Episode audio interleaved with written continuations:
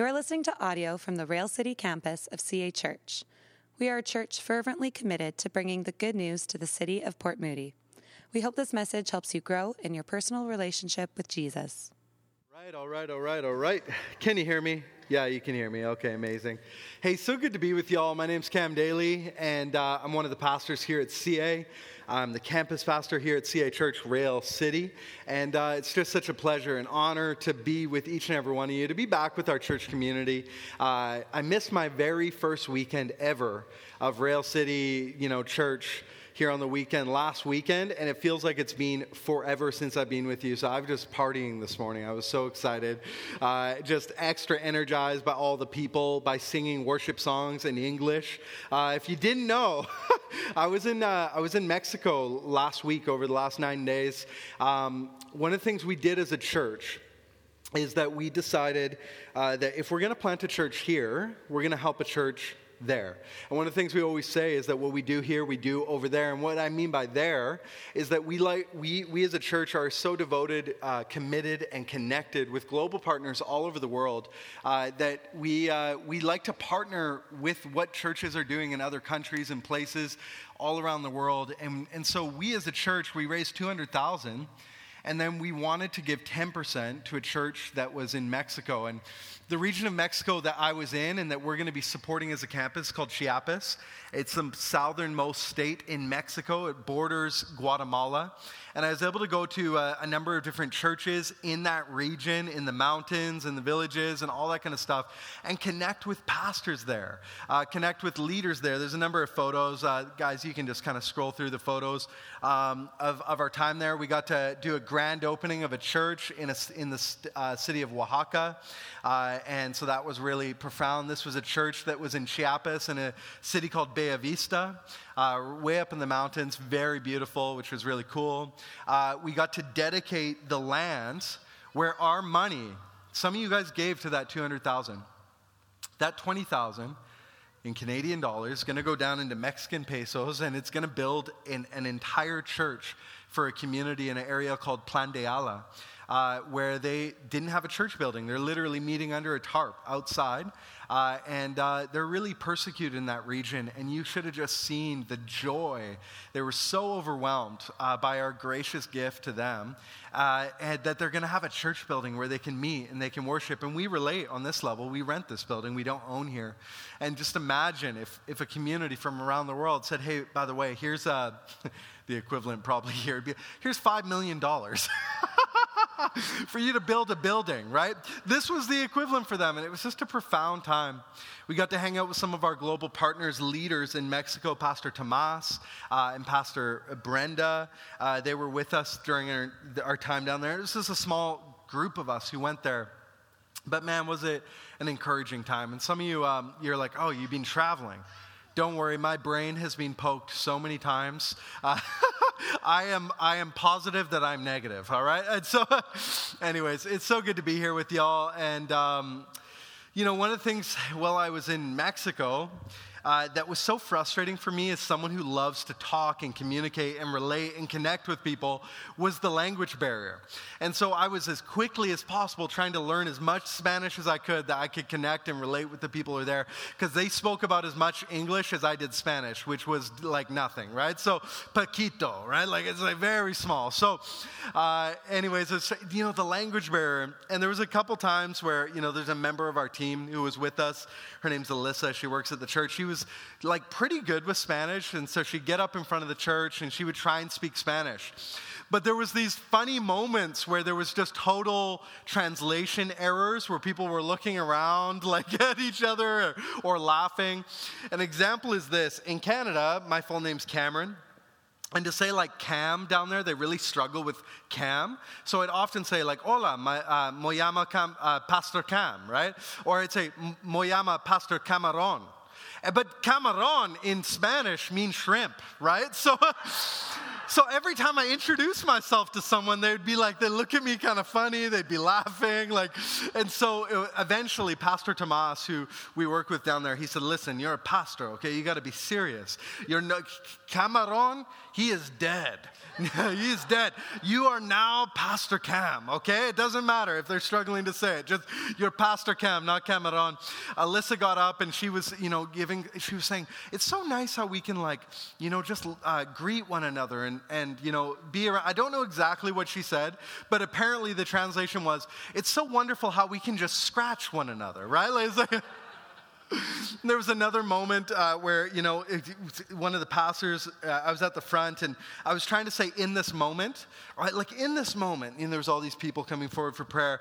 But, um, and I tried to say it in Spanish, but apparently the translation was I said, I will mount you like a horse, right? Like it's like, I don't know how it got mistranslated, but the guy was very concerned. He was like looking up, like, what is going on?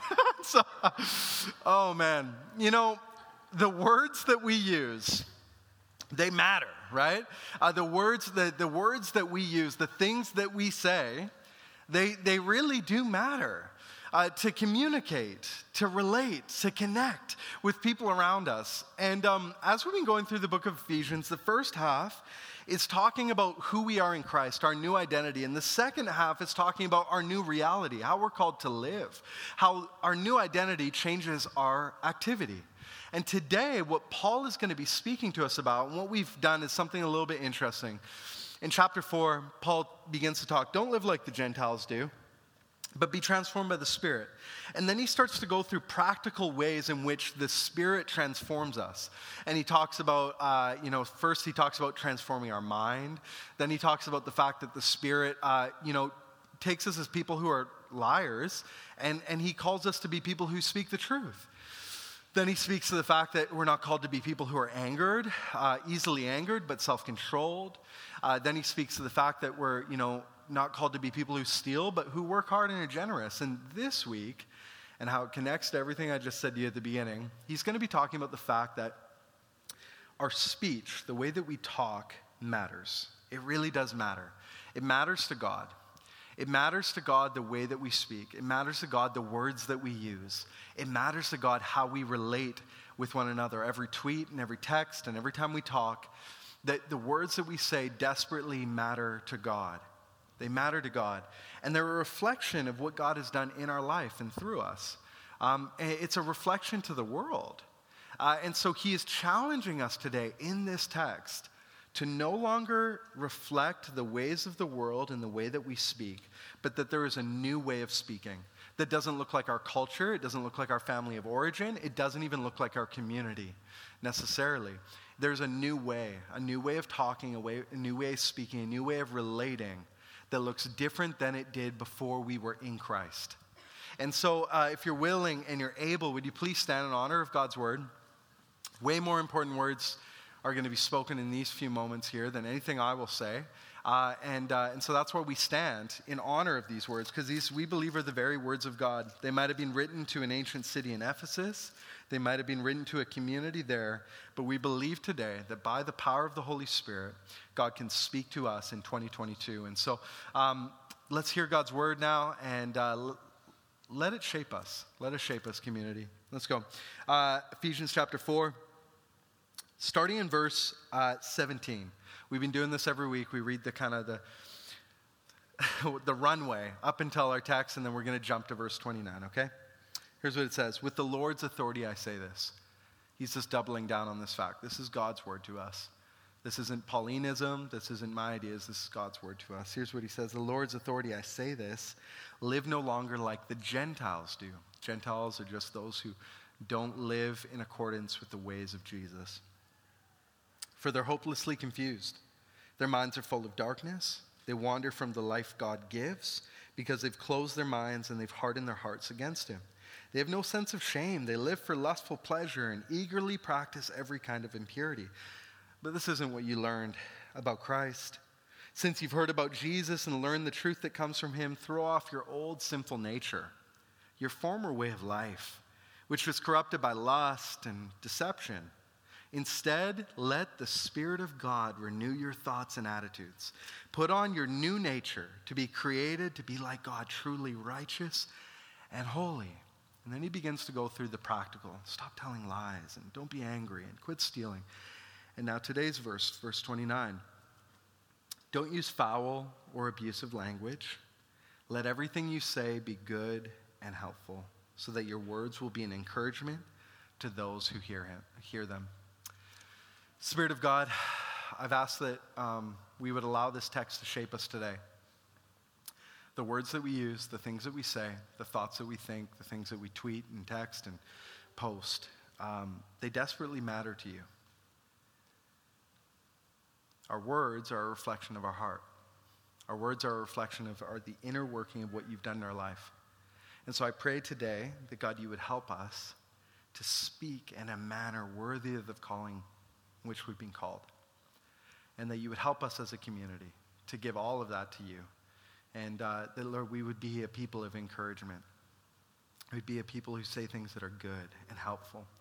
We'd be a people who put away our old ways of thinking and talking and acting. You'd help us be different by the power of your Holy Spirit, by your grace alone. In Jesus' name, amen. You may be seated. This is such an important topic for us today, isn't it? We as human beings have the ability to speak, to use words and not just actions to communicate. The ability to communicate, it's, it's unique to human beings to use words, to use the complexity of language. It represents and it, it it's actually a, a way in which we see that we're made in the image of God. God speaks, so we speak. God communicates, so we communicate. And we're made in his image, and we're able to use language to be able to convey uh, our emotions, convey our thoughts, convey the things of God, to talk with one another. Speech is incredibly powerful. Our words can, can build up or they can destroy. They can encourage, they can also discourage. With a word, we can start a feud or create a friendship. With our words, we can heal wounds or create new ones. The words that we speak can tell the truth or they can speak lies. With our words, we can make or ruin someone's day, am I right? With our words, we can start and end relationships. We can express the greatest love and the most painful hurts. With our words, we can help people understand, and with our words, we can also bring about confusion. Our words are incredibly powerful. We can make great speeches that change the direction of human history. With our words, we can whisper to a loved one and we can also shout. With our words, the scriptures say if we confess with our mouth that Jesus is Lord and believe in our hearts that he rose from the dead, we can be saved. And with our words, we can reject God and say, No, I want nothing to do with you. Our words are incredibly powerful, incredibly powerful. The Proverbs say in Proverbs chapter 12, verse 18, some people make cutting, some people make cutting remarks but the words of the wise bring healing. We can cut deeply spiritually, but with our words, we can also bring healing. Jesus said in Matthew chapter 12, I tell you this, you're going to give an account on Judgment Day for every idle word you speak. The words you will say will either acquit you or condemn you. Whew. Jesus warns us we're going to be held accountable for every idle word. I don't know about you, but I'm nervous. right? If you're like me, you got the gift of the gab. I think before I speak. I'm like, oh Lord, the amount of idle words, right? But thankfully, in Jesus Christ, we can be forgiven. James, the brother of Jesus, talks about the power of the tongue and how difficult it is to control it. Here's what he says. We can, he says, with the tongue, we can make a large horse go wherever we want by just the small bit in his mouth and a small rudder makes a huge ship turn wherever the pilot chooses, even though the winds are strong. In the same way, the tongue is small, but it can make grand speeches. Then he says, the tongue, even though it's such a small thing, with a single word, we can light a flame of fire that could light a whole forest on fire. It says, people can tame all kinds of animals and birds and reptiles and fish, but no one can tame the tongue. It is restless and evil, full of deadly poison. Sometimes it praises the Lord our Father, and sometimes it curses those who have been made in his image. And, and, and it says, and so blessing and cursing come pouring from the same mouth. The tongue is both powerful and it's also our greatest weakness as humanity, as people. And we know that the Word of God is described as sharper than any two edged sword. It says it can cut through bone and marrow, it can cut through the very, like, the very soul and the flesh. It's inc- the words are incredibly powerful. And Paul recognizes the power of words and he says, Listen, I can't give you guys a pass in this area. This is an area you need to be transformed as well. This is an area you need to submit and give to God. This is an area where you need to be changed. I remember when I first came to Christ. So I'm, I'm Scottish by background. We speak uh, two dialects cussing and complaining, right? Uh, and so I remember coming to Christ. And, uh, and it was so funny. Like, you know, I was talking with my friend Jordan, who led me to Christ, and I'm like, man, God is just so blank and good, right? You know, like, and he was like, ah, like what? right? Or I'm just like, you know, I, I was still like using, you know, Jesus Christ's name as a swear word. And there was a conversation early on where he's like, hey man, like you can't talk like this anymore. Something needs to change. And this is what Paul is getting at. He says, Listen, would there be no foul or abusive language coming from your mouth, but would everything you say be good, pure, holy, set apart, helpful?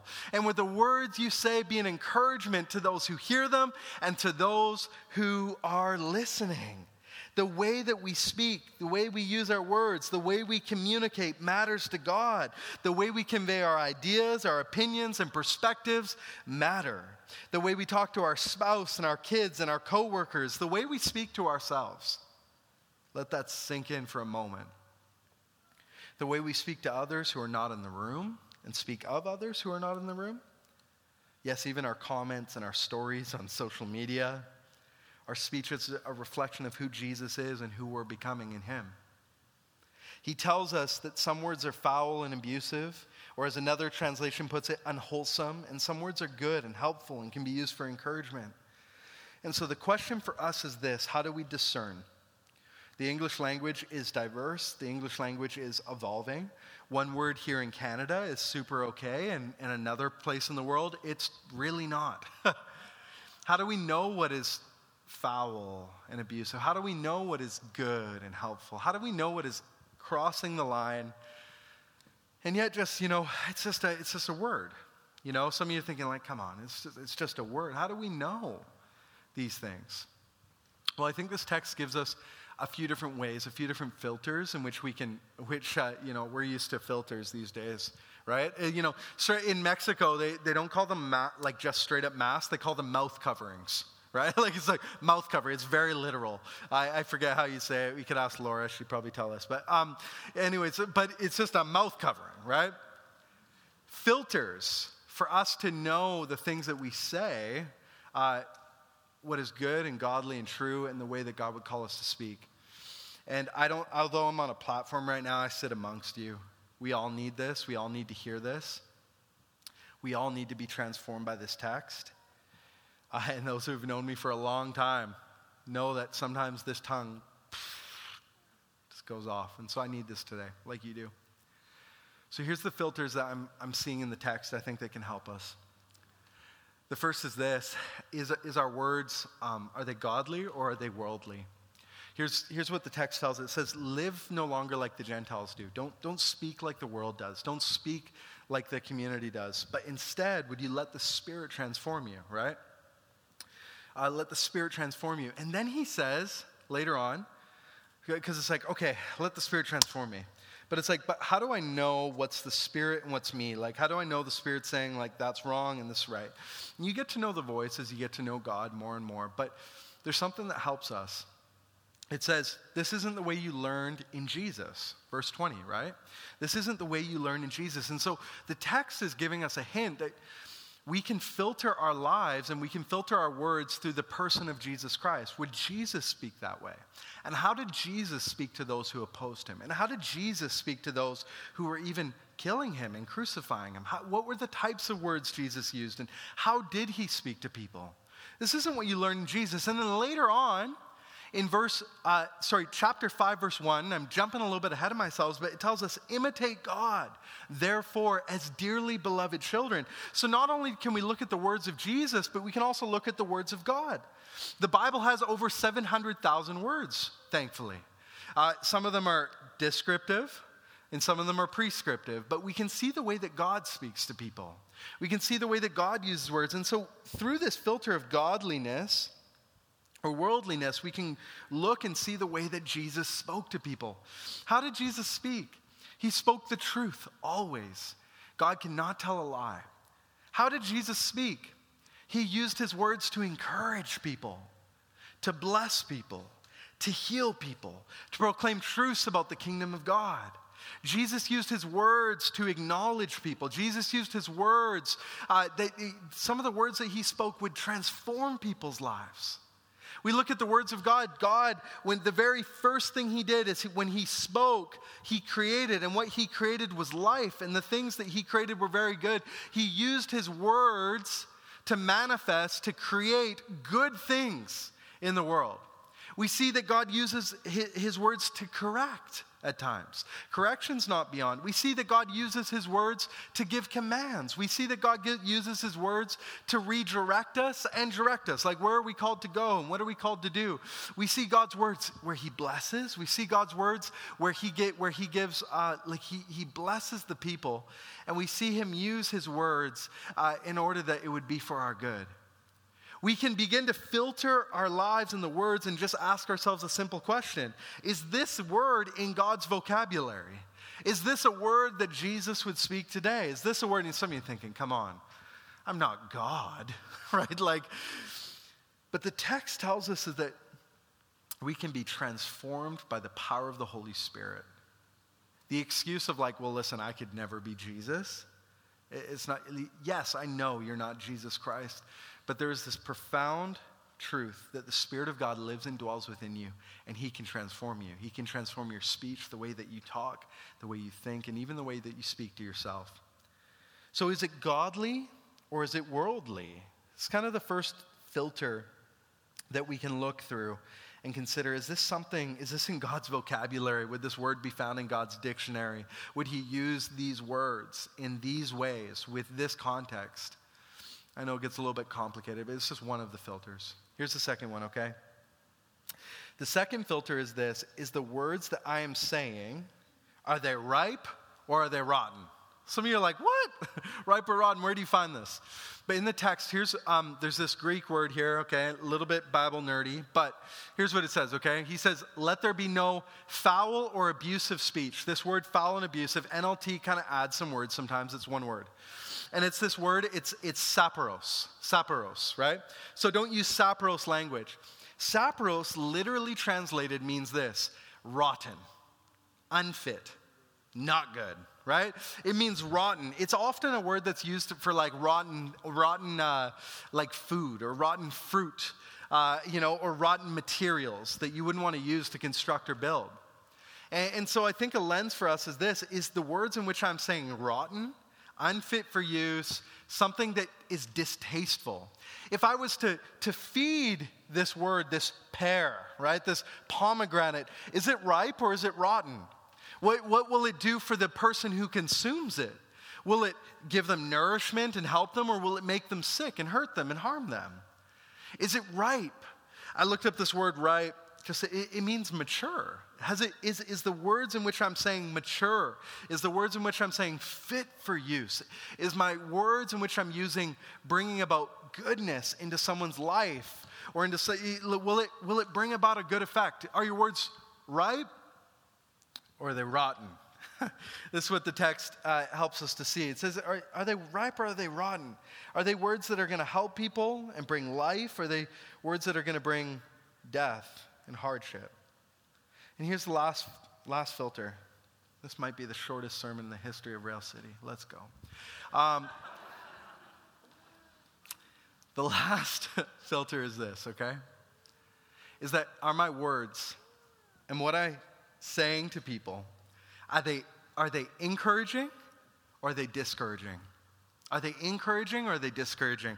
Are they building up or are they breaking down? This word sapros, it's often used for also materials. Uh, and, and, so, in, in a sense, it's saying, are the materials in which I'm, I'm giving people, are they going to help to establish a foundation, something they could stand upon, something that would encourage, give them courage, give them strength, uh, give them confidence? I trust this stage because the materials are incredibly strong, and I know they'll support me. Do, do, they, do they bring confidence and courage and those kind of things in my life? Or as another translation says, it says, like, don't, you know, don't, don't break down people's lives, but would you build them up? Would you build up those around you? Are your words building up those who are around you or breaking them down? It's a helpful, helpful filter for us. I love the way that Eugene Peterson translates this verse. Here's what he says, uh, and we can just put up, put up that text. I think I put it in there. There we go. Uh, no, next one. There we go. No, next one, sorry. There we go. Watch the way you talk. Let nothing foul or dirty come out of your mouth. Say only what helps. Each word is a gift. It changes the way we think about our words if we see them as if they're gifts. That every word that I say is a gift that I'm giving to someone. And it's not always like a gift like Christmas or something like that, you know, or a birthday. Sometimes the gifts we're giving are the truth, right? We've wrapped up truth with a bow. Sometimes the words that we're giving are actually words that, um, you know, that, that are correcting, Sometimes the, the words that we're giving, they're, they're a blessing. If we consider that every word that we say is a gift, it changes the way we think about it, doesn't it? What kind of gifts am I giving to the people in my world, in my life, online, as I write them, as I type them? Are they gifts or, or are they, they curses? Are they encouraging or are they discouraging words? We're called to be people who build up to build up. Thanks for listening to this message. If you've been listening to our sermons, but you're not a part of a church community, we would love to have you join us. You can go to cachurch.ca slash railcity to find out more information about getting involved in the life and mission of the Rail City campus of CA Church.